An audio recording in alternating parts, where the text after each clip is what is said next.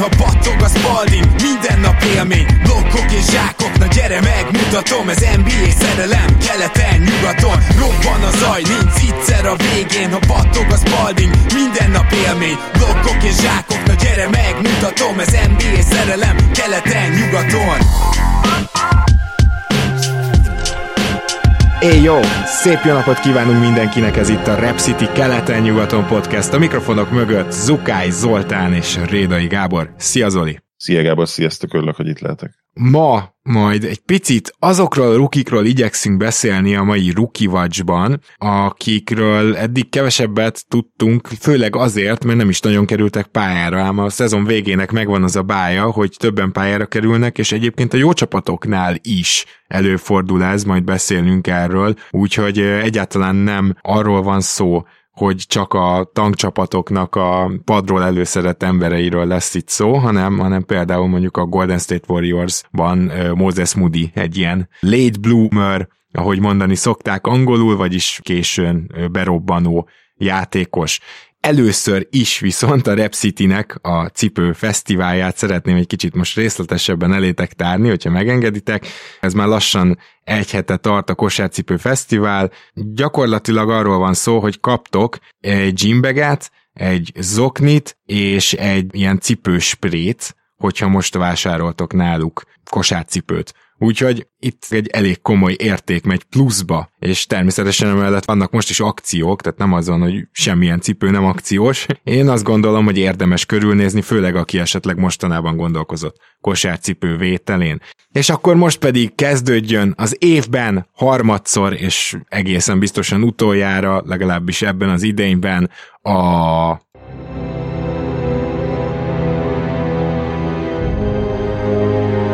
Rookie Watch.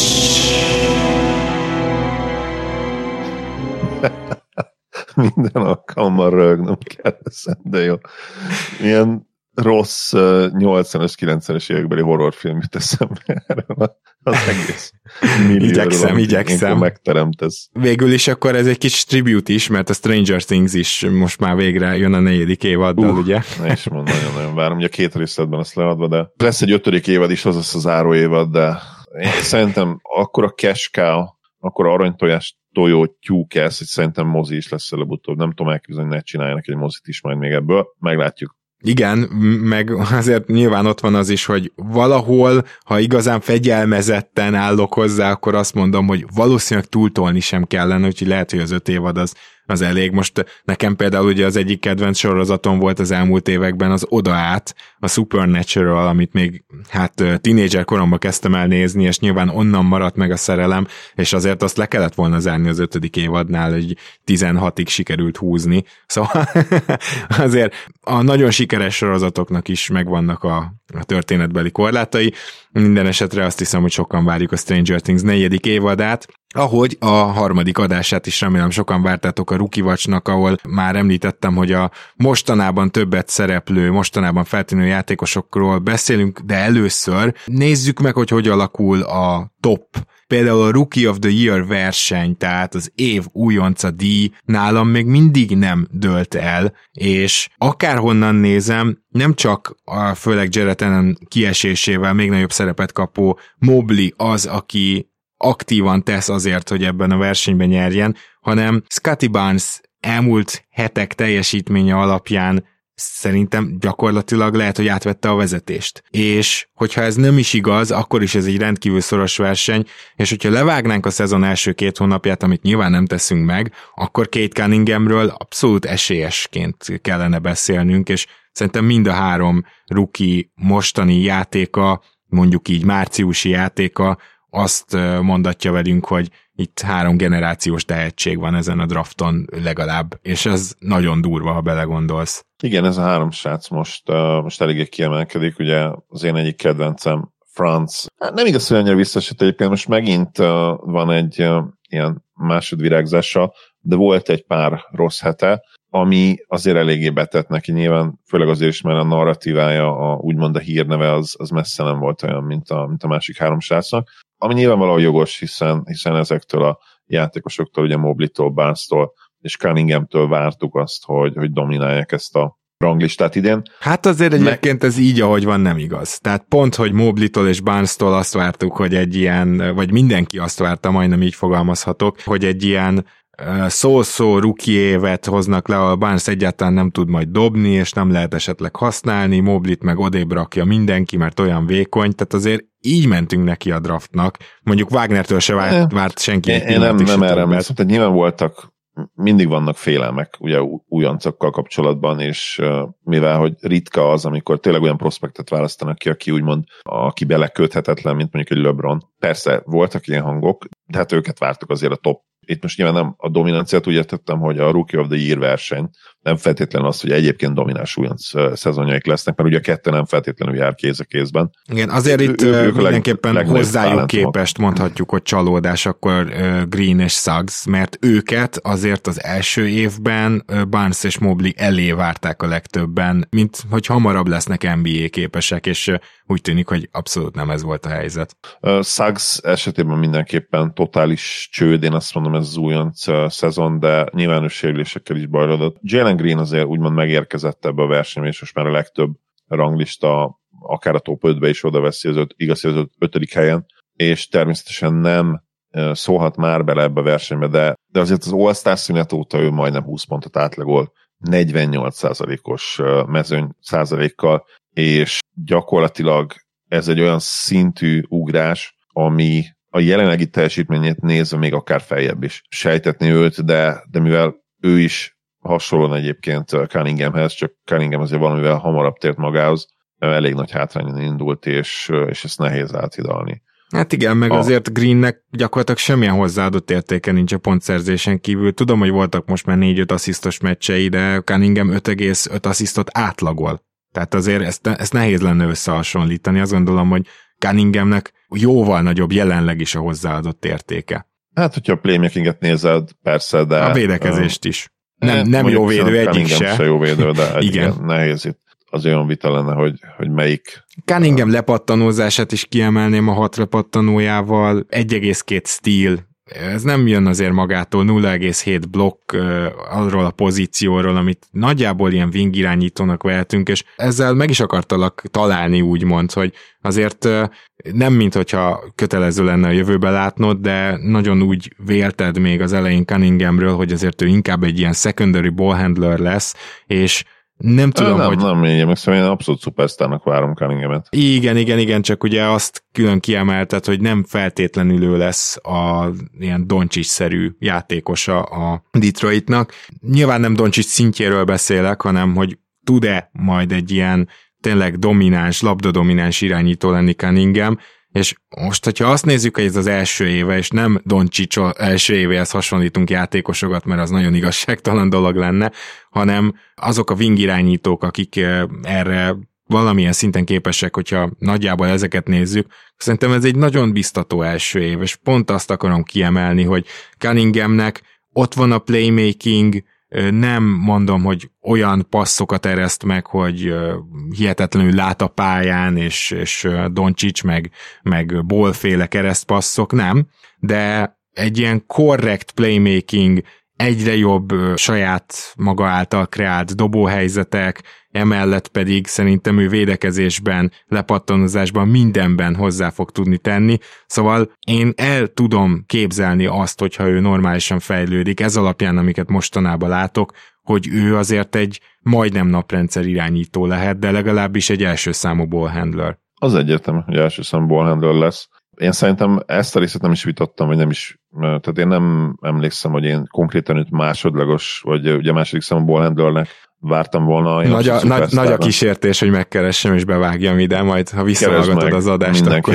Én, én arra emlékszem, hogy én azt mondtam, de lehet, hogy tévedek, hogy nem lesz a játék szervezése olyan szinten, mint Lukának, ezt valóban elmondtam, de hogy konkrétan ne az ő kezében legyen a labda, én ezt nem, nem hiszem, hogy valaha el tudtam volna képzelni. Tehát, hogy draftol valakit a Pistons, aki kiveszi az ő kezéből a labdát, ez elég hülye gondolat lenne, úgyhogy meglepne, hogyha ezt így mondtam volna, hogy második számú labdakezelő lesz, és nem az ő kezében lesz a labda. Azt szerintem valóban, és azt biztosan mondtam, hogy nem lesz valószínűleg olyan szinten irányítóként, mint Luka, ami egyébként valószínűleg így lesz, de még akár ez is változhat a jövőben. És most nem jön be vágás, mert két adásról is szó van. Az első alapján egyáltalán nincs igazam, a második alapján is csak félig, hiszen a 438. adásban Zoli azt mondta, hogy Luka Doncic féle naprendszer játékost vár Cunningham érkezésével, és akkor Mészáros Peti volt az, aki bedobta, hogy ez nem feltétlenül így lesz. Lehet erre emlékeztem de közben azért félig igazam volt, mert a Detroit beharangozó adásban 483. rész Zoli azt mondta, hogy igen, Lalának igaza van abban, hogy talán az első évben ez még nem igazán lesz egy naprendszer, és inkább ilyen Brandon Roy-szerű elsősorban scorerhez hasonlította, akinek azért meg lesz a 4-5 asszisztja, úgyhogy itt volt félig igazam, de összességében hülyeséget mondtam. Mindenesetre nagyon-nagyon pozitív, amit látunk tőle. Most már volt egy 50%-os mezőny százalékú hete, amit hát nem tudtunk volna elképzelni a szezon elején, nem gyakorlatilag semmit nem tudott bedobni. Szegény nagyon-nagyon szenvedett, nagyon nagy ugrás volt hirtelen az NBA.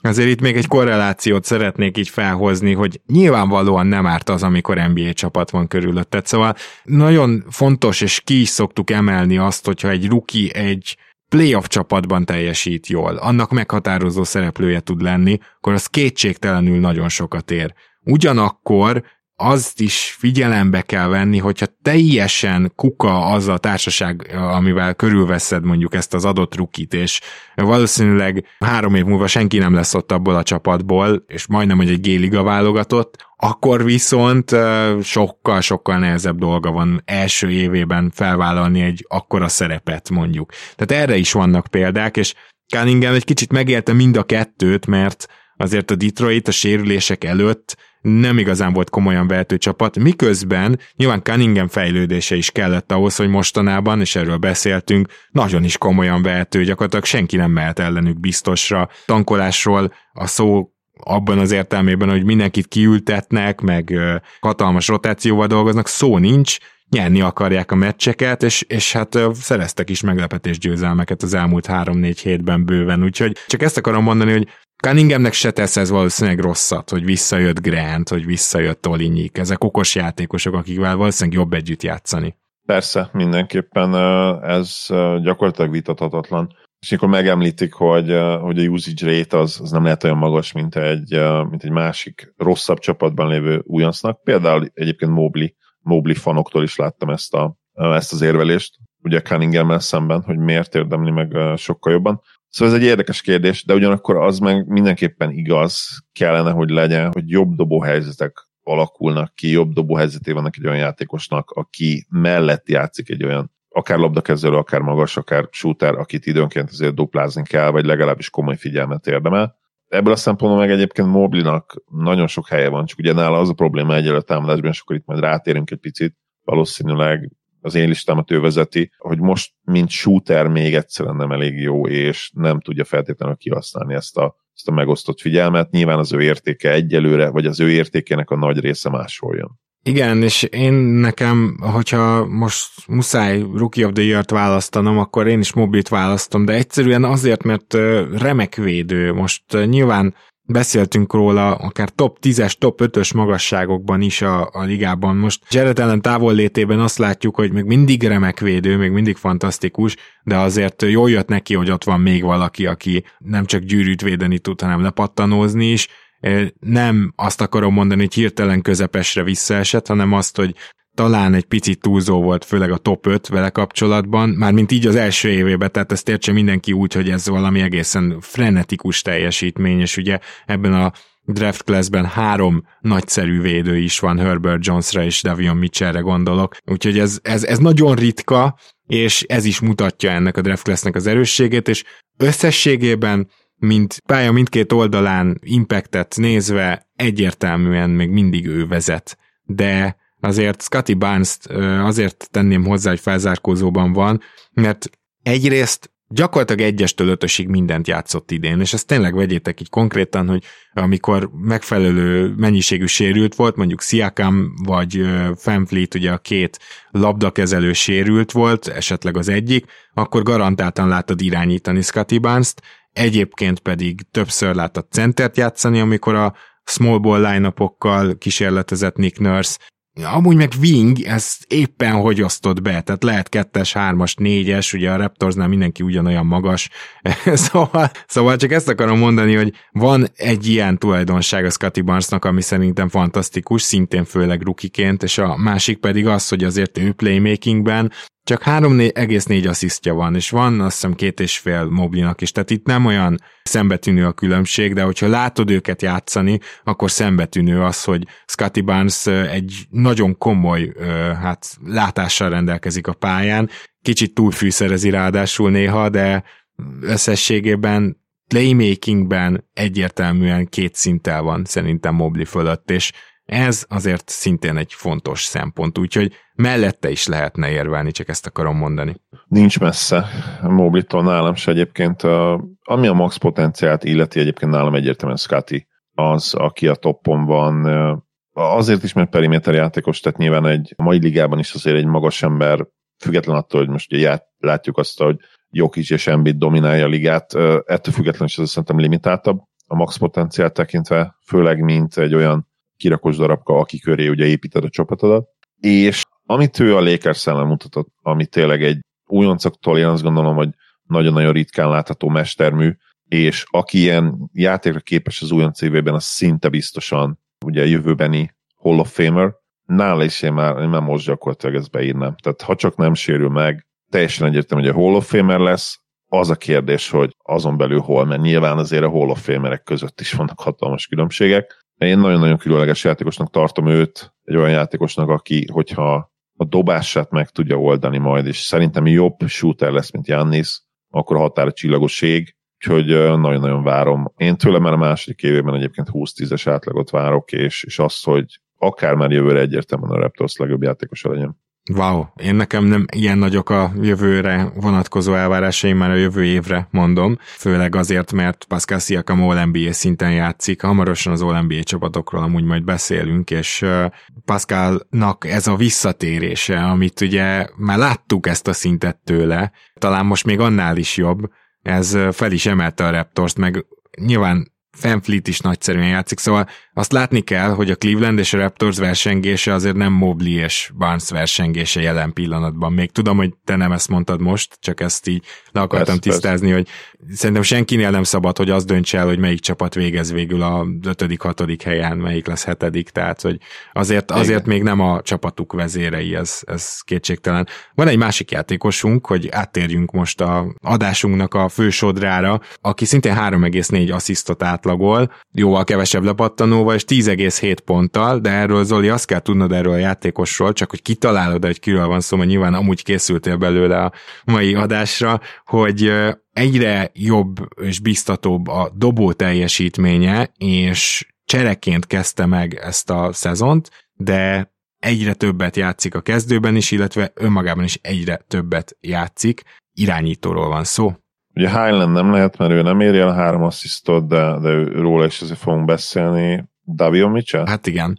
Szerintem róla, mint late boomerről mindenképpen beszélnünk kell, még akkor is, hogyha azért nem egy teljesen új keletű, hogy ő elkezdett sokkal többet játszani, de például, ha csak az előző meccseit nézed, akkor itt ponttermelésben 20 pont környékén vagy fölötte volt 28.9 asszisztos meccse nemrég. Ez szerintem önmagában impresszív, de mindezt nagyon jó mezőny százalékokkal is hozza. És hogyha Abszolút. például csak a, csak a tripla százalékát nézzük, akkor ugye eléggé fogtuk a fejünket, mert hogy lehozott annó novemberben egy 21,4 százalékot, majd erre rátromfolt 29 százalékkal decemberben. Na azóta, hogy mi történt a triplájával, 42 százalék, 32 százalék, 34 százalék, 35,5 százalék.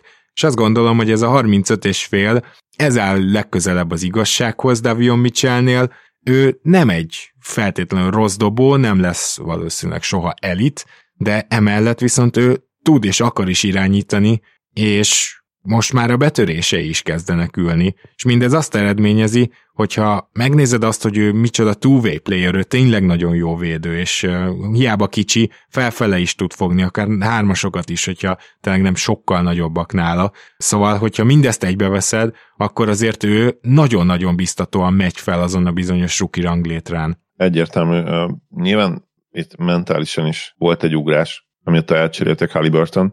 A legutolsó meccsét láttam a, a Pacers ellen, pont uh, felébredtem, és az az egyik a számomra legérdekesebb meccs, ugye amióta Mitchell is ugye nagyobb szerepet kapott, meg persze Fox is meglepően jó formába került, és az a vicces, hogy Fox egyébként pont nem játszott azon a meccsen, és hát ugye a Hield is megmutatta a volt csapat ellen, hogy milyen teljesítményre képes. Szóval amit én láttam Mitchell-től az, az az, hogy a magabiztossága az, az egyértelműen szintet lépett, és mint labdakezelő szerintem kicsit alul értékelt. Uh-huh. Úgyhogy uh, nyilvánvalóan a méretei azért mindig vissza fogják attól tartani őt szerintem, hogy igazán elitté váljon, mert azért ő nem a következő Chris Paul, legyünk őszinték. Tehát ahhoz, hogy valaki elit legyen ezzel, ezzel a mérettel, ahhoz tényleg én azt gondolom, hogy, hogy ilyen korszakos irányító zseninek kell lennie, mint amilyen CP3. Nem is tudom, hogy van egyébként más az NBA történetében, ugye talán Isaiah Thomas, de Isaiah Thomas is azért lényegesen nagyobb volt szerintem, mint CP3. Nem, szerintem Lowry van a Hall of Famer közül közel ehhez az egész történethez még, és más nem. Olyan, de Lowry is szerintem ugye 3-4 centivel nagyobb, mint Paul, nem? Ebben mondjuk nem vagyok biztos, de sose tudtam Kyle Lowry-nak a pontos magasságát. Igen, valamiért úgy remlik, de, de lehet, hogy egyébként hasonló. Azért valamivel szerintem nagyobb, mint, mint CP3. A lényeg az, hogy, hogy Mitchell max potenciált tekintve nyilván életkorából is adódóan, ugye most már mennyi 24 a srác, szóval kifejezetten öreg ruki. Nem hiszem, hogy valaha oda juthat, hogy, hogy Halliburton szintjét akár megközelítse, Halliburton max potenciálra gondolok nyilván, de talán valamelyest szépíti azt, azt a képet, amit mi festettünk erről a cseréről. Nem fogja nyilván átfordítani, áthidalni ezt önmagába akkor se, hogyha mondjuk ő lesz a következő Marcus Smart, vagy egy alacsonyabb Marcus Smart, Szerintem a Lauri hasonlat egyébként, ha már itt tartunk, az lehet, hogy nem rossz rá. Annak hát, nagyon örülnének ha, nyilván, csak... Hát nyilván egy Hall of Fame karrier, az, akkor az azt jelenti, hogy lehet, hogy jobb is, mint Ali Burton. Szóval igen, nem hiszem, hogy benne van. De, de mondjuk úgy típus, típusra nem rossz e, hasonlat. Igen. Egyébként vicces, hogy a lét boomert mondtál. Nem tudom, hogy csak most az utolsó alkalommal, vagy az egész adásban, hogyha az egész adásban azt nem fogjuk tudni meg, megvágni, de, de vicces, mert egyébként lét bloomer nem boomer, hanem ugye a boomer az más, a boomer az azok mi vagyunk lassan. Igen, és szerintem rosszul is mondtam, úgyhogy nem baj, legalább te erre most akkor rácsaptál, de minden esetre még valóban a late bloomert szerettem volna hangsúlyozni, és Mitchell olyan szempontból is az, azt gondolom, hogy amikor ő megkapta esetleg a nagyobb szerepet, mert korábban is volt, hogy Fox vagy Halliburton, amíg még ugye mindketten ott voltak, valamelyik sérült volt, akkor még eléggé hogy is mondjam, csak szertelen volt és ingadozó. És szerintem az, hogy ő beletanult ebbe az NBA szezonba, azon is látszik, hogy az ingadozó teljesítmény az most nem igazán van jelen az elmúlt hetekben. Nyilván nem az van, hogy mindig 60%-kal dobsz, tehát ezt mindenki érti, hogy az ingadozó teljesítményt azon mérhetjük le, hogy nincs-e sok vagy minden második, vagy minden harmadik tragikus meccse, és nem, ezek megszűntek támadásban, mondom, mert védekezésben ő nagyon rendben van, és hát vele azért jobb is védekezésben a csapat továbbra is, úgyhogy én nagyon biztatónak érzem azt a történetet, ami vele kapcsolatban itt kirajzolódik, és ugye beszéltél arról, hogy mi lehet a potenciája. Most ugyanezt még nem tudjuk, de én engem jobban érdekel, hogy majd itt tud-e ő együtt játszani Fox-szal mert muszáj lesz. Tehát, hogyha belegondolsz, azért ő van akkora tehetség, hogy ne csere irányítóként használd. Ez szerintem osztod ezt a véleményemet. Mindenképp, tehát a, ennek valahogy működnie kell, szóval, hogy meg kell oldani. Védekezésben nyilván kiváló fit lesz Fox mellé. Fox meg azért elég, nem azt mondom, hogy prototipikus dobóátvéd méretei vannak, de, de izmos, hosszú, elmegyő dobó átvédnek, még azért is, mert irányítani nem annyira tud, tehát, hogyha belegondolsz. Kénytelenek lesznek, igen. Meg hát most azért a two guard line még azért működhetnek. Persze. Nyilván attól is függ, hogy ki van körülöttük. Tehát ha a Kings idén tudna draftolni egy olyan magas embert, aki sok oldalon és lábon nagyon jól védekezik, és jó fit is mellé, nyilván akkor ez egy erőcsatár kéne, hogy legyen, aki floor spacer is, akkor azért az, az szépen átírhatná, vagy nem is átírhatná, de legalábbis pozitív értelemben meghatározhatná közeljövőjüket, meg ezt a fitet is ott, a, ott az alsó posztokon.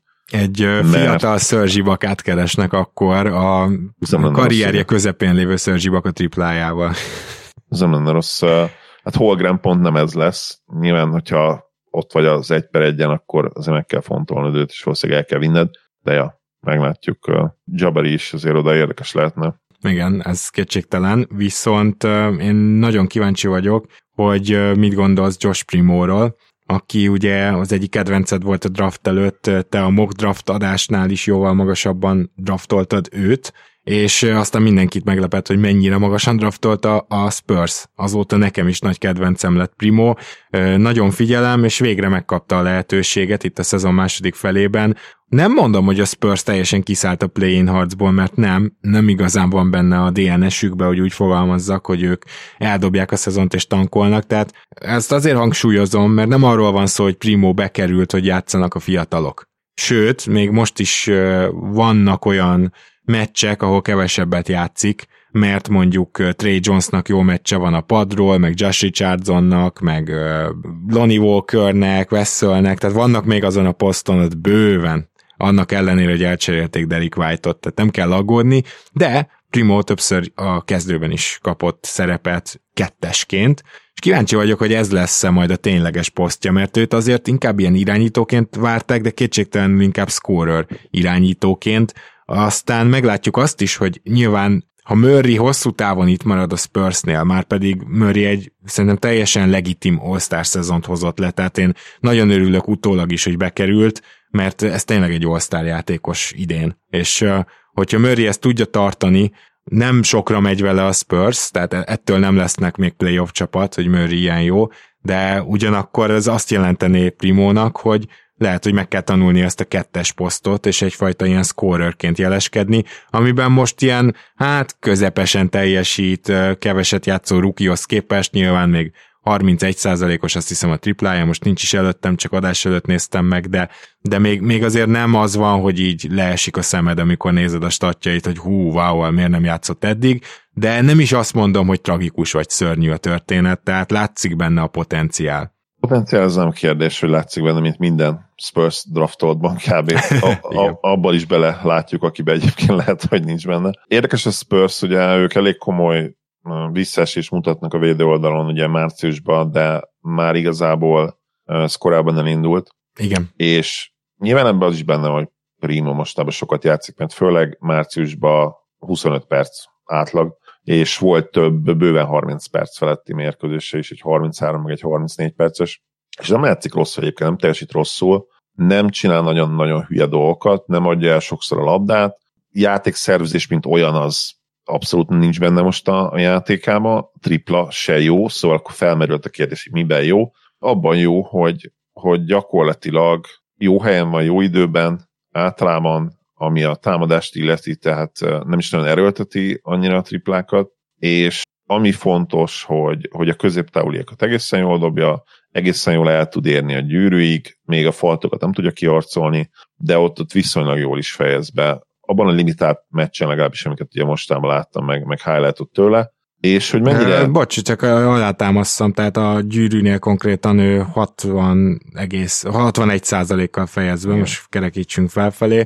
a floater távolságból pedig 35 az ugye nem annyira Azt jó. Nem, az nem erős, igen. Viszont a középtávoli az egy 43 százalék, az középtávolihoz képest ugye nem rossz, és szerintem a, a 31%-os tripláját is úgy kell kezelni, hogy én azt látom, hogy az ellenfelek mennek ki rá, tehát tudják, hogy egy jó igen. shooter, aki még eddig nem dobta be igazán magát, de nem igen, az van, most, hogy Mostanában nem, igen, márciusban nagyon rosszul dob, de triplát, de nyilván ebben benne van egy 0-6-os elég csúnya átlag gyilkoló meccs is, és én látom benne azt a játékost, aki, aki hosszú ideig kezdő lesz az NBA-ben.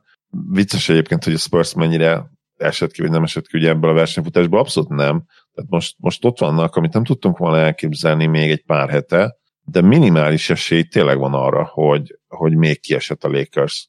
Nyilván arra is, hogy a Pelicans, tehát ez a hármas, ugye a Pelicans, Lakers és a Spurs verseng úgymond ezért a két helyér. A Portlandet én teljesen leírnám, ugye most a két, egymás, a két csapat egymás elleni meccséből ez látszott, hogy ki akar még valamit ettől a szezontól. A, azon gondolkoztam, Zoli, hogy milyen nehéz lesz kiosztani a pofátlanul tankoló csapatdíjat, mert nem igazán uh. van ugye olyan csapat, aki tényleg pofátlanul tankol, de azt eszembe jutott, hogy a Portland gyakorlatilag, aki, Nagyon a, a, aki NBA játékos, az nem játszhat. Vagy sérült, igen. vagy mert nem tudom, rest, tehát pihentetés, tehát bármilyen indokot kitalálnak, csak géligás csapatot küldjenek a pályára. Igen, ugye volt az a, az a sorozatuk, amikor, nem tudom, emlékszel rá, amikor megverték a Bucks-t, meg A, persze, meg... egyből utána, meg is ijedtek. Egyből ugye a csere után volt egy ilyen négyes sorozatú, grizzlies is verték, vagy nem tudom, meg, meg megijedtek igen, nagyon. Olyannyira pánikoltak, hogy azóta szerintem a kb. 20 meccsből nyerhettek kettőt. Kettőt vagy hármat maximum. Szóval igen, tehát ők nagyon-nagyon beleerősítettek, és hát teljes joggal pánikoltak, mert az, az egy nagyon-nagyon veszélyes sorozat volt ott neki. Igen.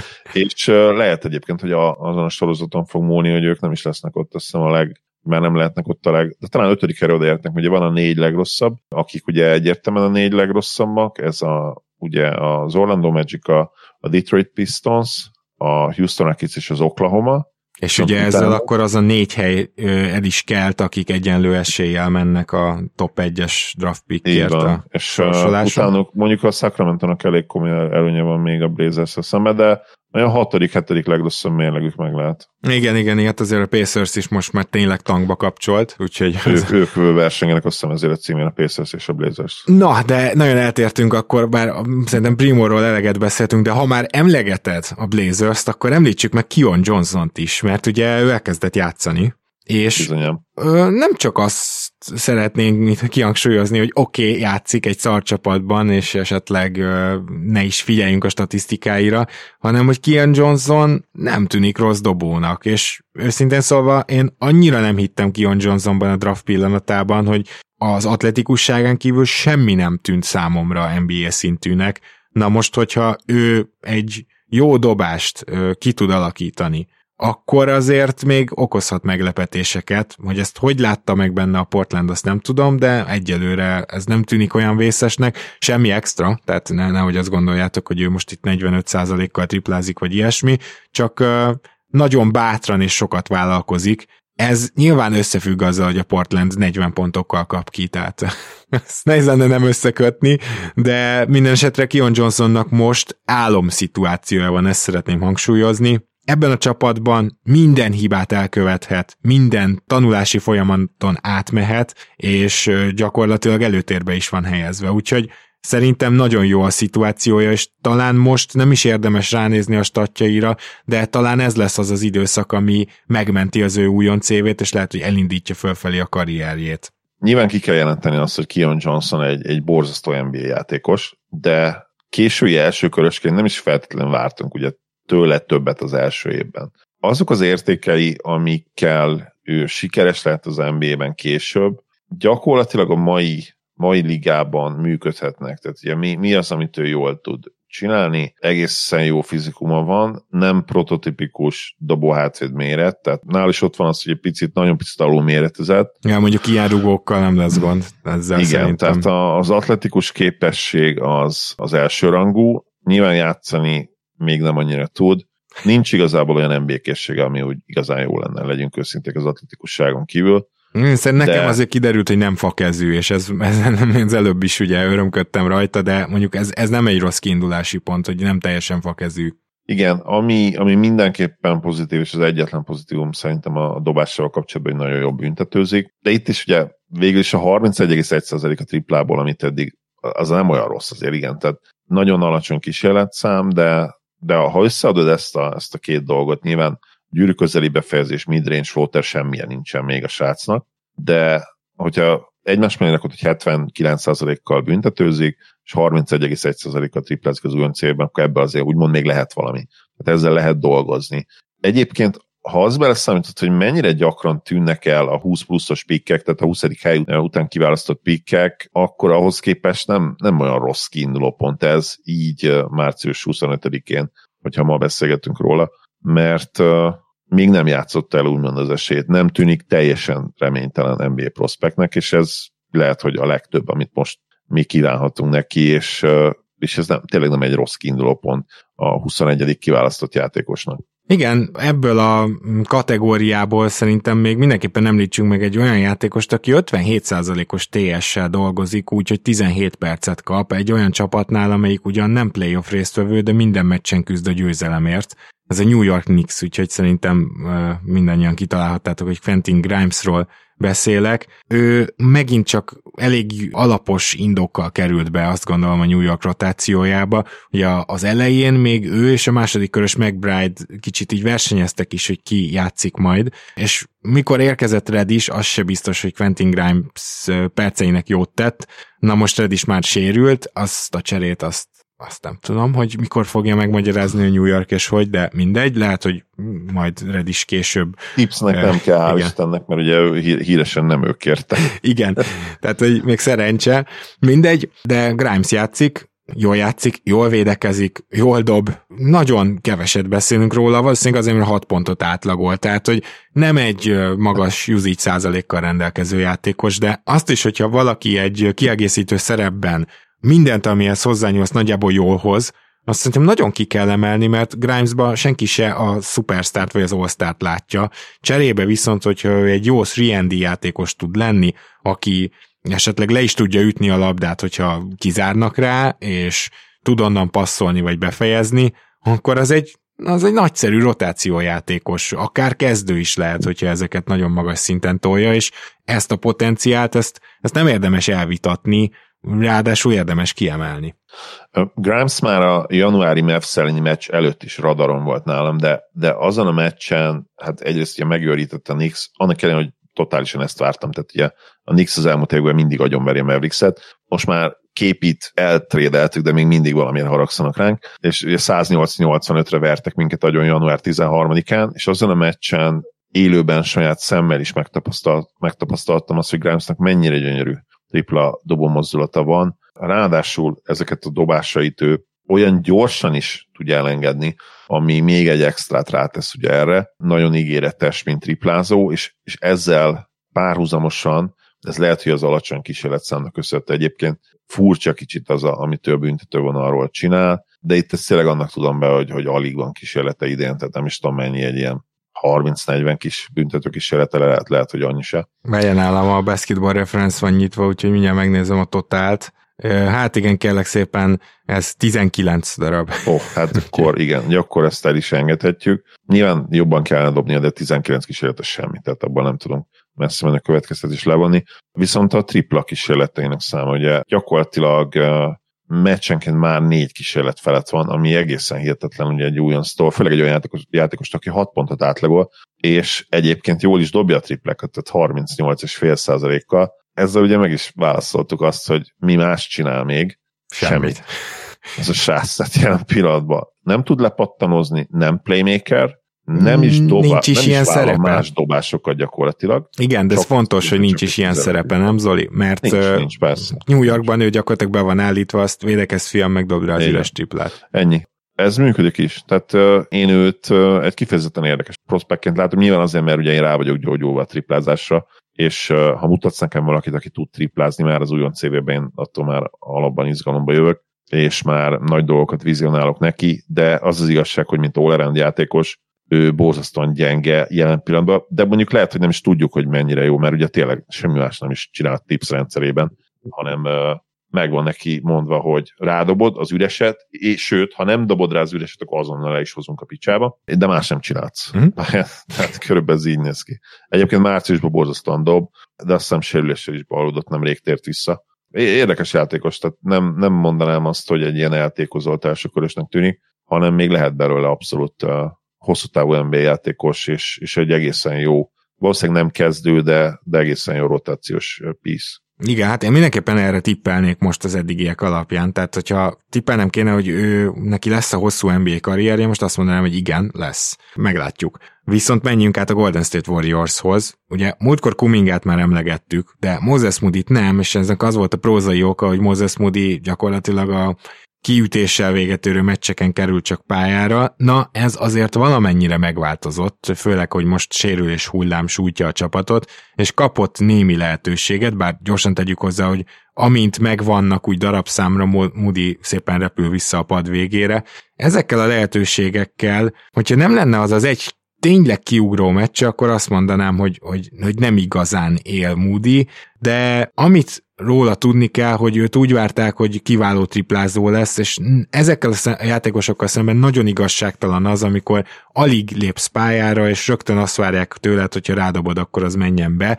Ez ilyennek szokott lenni a következménye egy 25%-os tripla szezon 1,2 kísérlettel meccsenként, és akkor és akkor le is írnak, hogy hát, hát akkor mégse olyan jó triplázó. Mudinál is szerintem azért hasonló a helyzet, és még azt mindenképpen megjegyezném vele kapcsolatban, hogy ez az egy kiugró meccs, viszont ez a 30 pontos meccs, ez nekem azért biztató, mert nem gondolom azt, hogy minden ruki képes 30-40 pontokra, akár egy meccsen is.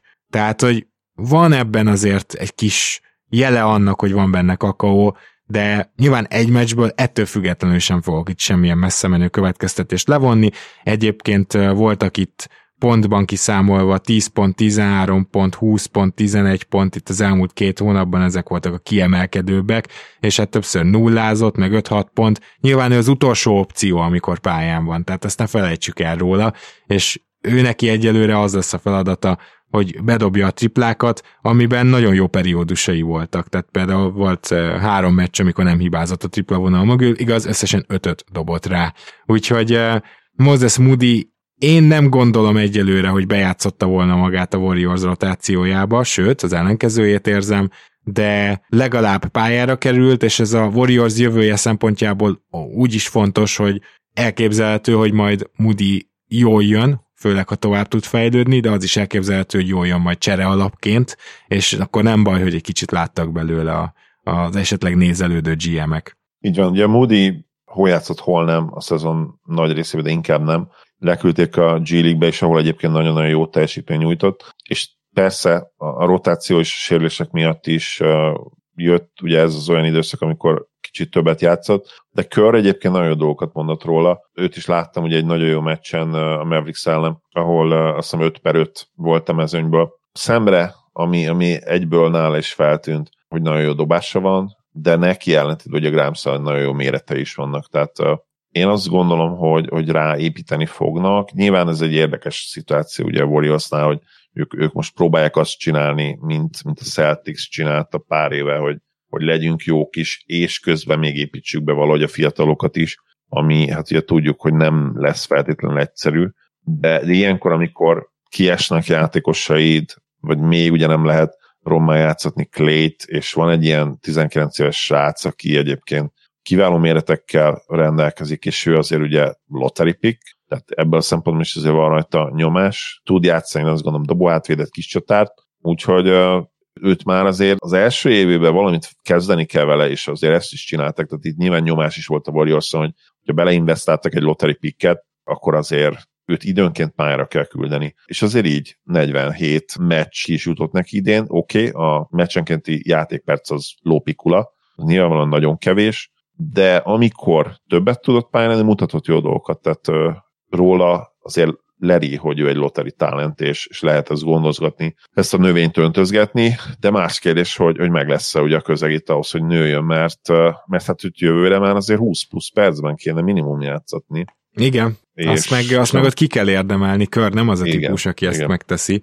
Hát főleg, ha esetleg kiderül ugye most a play hogy egészségesek tudnak lenni, és mondjuk egy nagy futás esetleg kijön, azért még nagyobb nyomás lesz ugye Moody ebből a szempontból a második évben, hogy, hogy gyorsan kell bele simulni ebbe a rendszerbe, amire idején azért nincs idő és lehetőség. Tehát független attól, hogy, hogy jól tud teljesíteni, amikor hívják őt, ennek ellenére nem fogja magát bejátszani a playoff rotációba, ez azért már most tök egyértelmű hogyha azt mondom neked, hogy minden, amit most elmondtunk, egy az egybe átültethető egy másik játékosra, akkor kitalálod, uh, hogy kiről beszélek. Abszolút. Ájó Dossomura. Nem. Nem? Nem. A Ájó Dossomura szerintem egy szinten följebb van minden tekintetben. Uh, igen, de, de nem egy olyan, bocsánat, csak segítek konkrétan, egy olyan kettes-hármast keres, aki mostanában kapott nagyobb játék lehetőséget, és egy-két kiemelkedő meccse volt ez alatt, volt 30 pont fölötti meccse is, kettes-hármas tripla dobónak várták, és talán meglepően nem játszott az elején. Nem úrik be. Most Trey Murphy the third beszélek, aki oh. szinte egy az egybe másolja Moody szezonját, tehát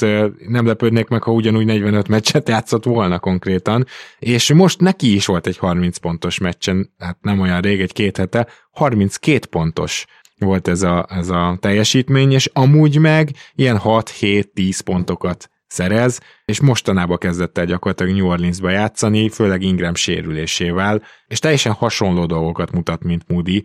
Talán azt elmondhatjuk szerintem Trey Murphyről, hogy ő méretben nyilván inkább egy big wing lesz, mint egy wing, ahogy te utaltál ugye Mudira, és ez még hasznos lehet neki védekezésben is, hasznos lehet neki esetleg egyéb hát birkózásban is, lepattanózásban, de ettől függetlenül ez a két játékos egyelőre gyakorlatilag lemásolja egymás szezonját. Ami ugye Moody-re igaz volt, az az, hogy a méretén nagyon jók, ugye 6-8, ő ma, majdnem lottery pick volt, tehát közel volt ahhoz, ugye 17. helyen lett kiválasztva, aztán tovább cserélve, hogyha nem csal az emlékezetem. Nem, már előre meg volt a csere, az a Memphis féle Adams Valanciunas cserével ment, és akkor Zai Williams-t választotta ugye a tizedik helyen a Memphis. Igen, igen, igen. Azt a meccset egyébként pont nem láttam ugye a Charlotte már, mint highlight verzióban sem, pedig tényleg érdemes lett volna megnézni, azért 7 triplát beverni újoncként, úgyhogy ugye mellett egyébként majdnem leszedett 10 lepattanót is, ami ugye azért megmutatja, hogy ő, ő all-around talent, tegyük gyorsan hozzá, hogy mínusz 22-t hozott plusz-mínusz mutatóba ezen a Jó, hát most a, a, igen, a Pelicansnek is volt egy olyan időszak, amikor ugye kezdték el engedni mostanában tértek úgymond vissza, hát a, természetesen a, a lehozott február után, ami egészen brutálisan sikerült, és ott egyébként Murphy is elkezdett ugye már pályára kerülni. Előtte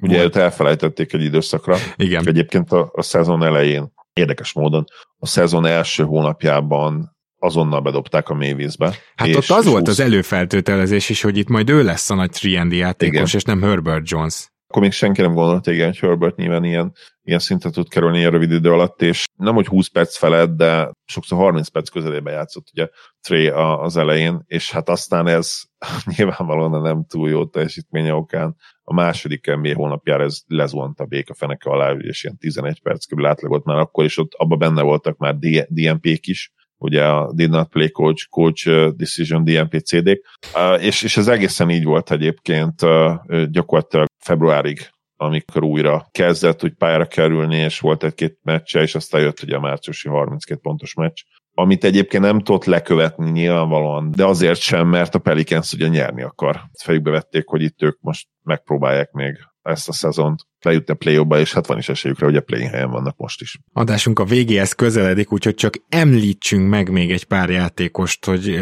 legalább kimondjuk a nevüket, mert mostanában folyamatosan játszogatnak. Az egyik az a draftolatlan José Alvarado, kis ilyen mérgezett egér, nagyon durva sebességre képes egyébként. Minden szezonra kell egy ilyen alacsony, gyors játékos, egy, egy új Smith, és, és ez most Alvarado ebben a szezonban. Erico Sims-t szerettem volna megemlíteni New Yorkban, de tényleg csak annyira, hogy most, amikor sérülgetnek a centerek, őt előkapták, nem feltétlenül centernek volt írva a draft előtt, de most azt játszik az egészen biztos.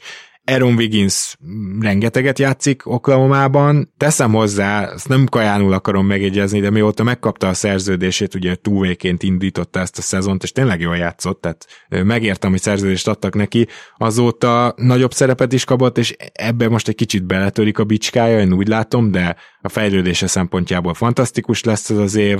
Kessler Edwards, nem tudom, készültél bármivel róla, Zoli, de ő nem. konkrétan kezd Brooklynban, azt nem tudom, megvan-e jelen pillanatban. Láttam ugye játszani, de, de nem készültem belőle abszolút. Nyilván az érdekes, hogy a, hogy a Brooklyn, akiknek ugye teljesen leírtuk a keretét, két ilyen újoncot ugye talál, mint a Sonkalábú meg ő,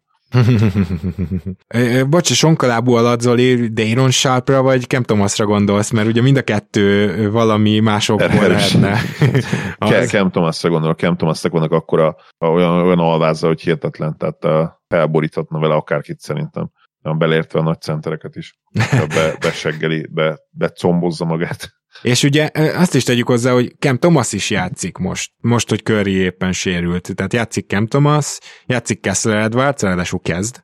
Gyakorlatilag egy kettes-hármas, de Kessler Edwardsnak megvannak a méretei, hogy egyfajta ilyen 3 wing legyen, majd a dobásán azért nyilván még dolgozni kell, és nem hiszem, hogy a playoff rotációban is ilyen prominens szerepet kapna, de ezt jegyezzük meg, és épp amikor ö, nem sérült, és fogytán a center, akkor Dayron Sharp is elég gyakran pályára került. Ő sajnos most az elmúlt időkben nem, de neki is voltak felvillanásai, és nagyon jó kis meccsei, tehát ilyen dupla-duplás meccsek, én szerintem Sárból játékos lesz, úgyhogy ilyen szempontból jól sikerült ez a brooklyni draft. Nyilván világ megváltó játékos egyikőjükből se lesz, bár Cam Thomasnak azért a scoring képességei azok nagyon biztatóak. Igen, ő már ugye az LSU-n is egy nyilván ugyanekkor a lábai voltak, tehát nézzétek meg tényleg a képeket, brutális a srác, mint hogyha két különböző embert raktak volna össze. Kifejezetten old school felépítése van nekem ez a, nem is tűnik annyira szákásnak, de van ez a, tudjátok, ez a vidéki izomzat, ez a vidéki erő, nem tudom, hogy, hogy ez így mennyire, mennyire hangzik jól vagy rosszul, de, de ez jut eszembe. Aha, mondjuk, hogy őserő. Hm? Ősszerű, igen, az lehet, hogy jobban hangzik, mint a vidéki erő. Jó, rendben van, még Don Washington Jr.-t akartam megemlíteni, aki játszik Indiánában, mondjuk sok köszönet nincs benne, meg ugye az egész Indiben most már sajnos nincsen sok köszönet. Pályára került JT Tor most már időnként a Hornetsben, ott is a sérüléseknek köszönhetően elsősorban, szóval nem kell ennyire kiemelnünk illetve Santi Aldama hát nem annyira játszik, szóval ő neki még érdekes módon több volt a bizalom felé, amikor a Grizzliesnél hozzá kellett nyúlni a sérültek miatt esetleg mélyebben a padhoz, mint mostanában. Most a legutóbbi meccsen játszott, és ő is rengeteg géligás meccsen van túl, úgyhogy az ő fejlődése is leginkább ott folytatódik. Van-e még bárki más, Zoli, akit szerinted meg kell említenünk?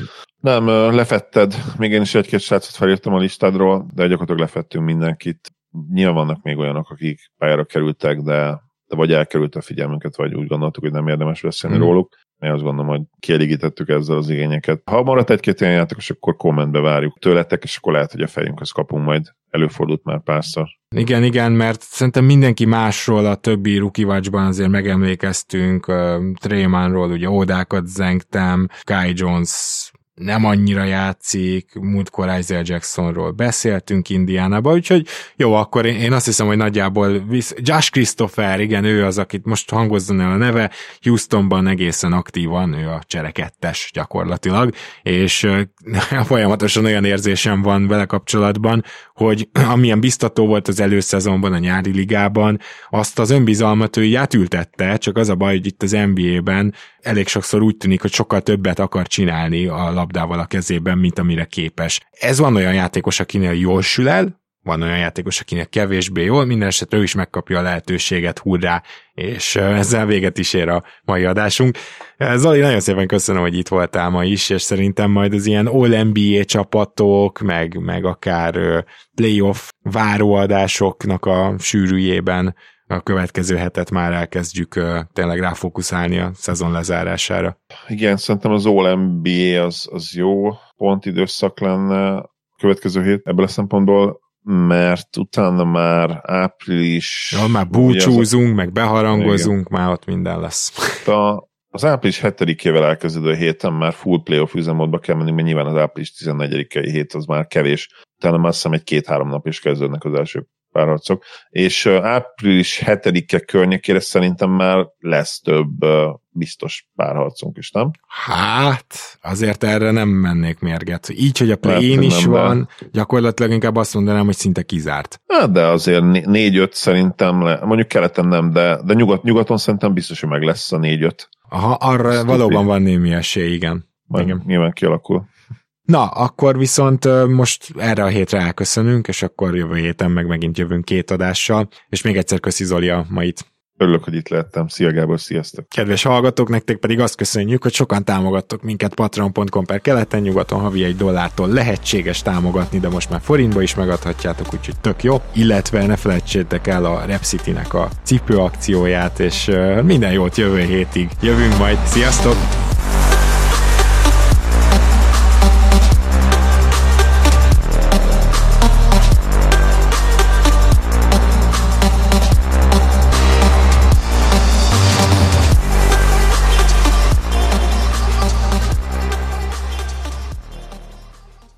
Ha más podcastekre is kíváncsi vagy, hallgassd meg a Béton műsor ajánlóját. El tudod képzelni, hogy a podcastet, amit éppen most hallgattál, fél év múlva már a mesterséges intelligencia generálja? Mi sem. De ha érdekel, eljötte már a gépek lázadása. Hallgass bele az Embertelen podcastbe. Orsós Lajos vagyok, a műsor házigazdája. Egyelőre még élőben. Egyelőre. Fedezzük fel együtt, hogyan ismerkedik, randizik, mesél és vitatkozik Betty és Péter, két teljesen mesterséges intelligencia. Lajos, a podcast címét mond még egyszer, Léci. Oké. Okay. Embertelen podcast. Ez a műsor a Béton közösség tagja.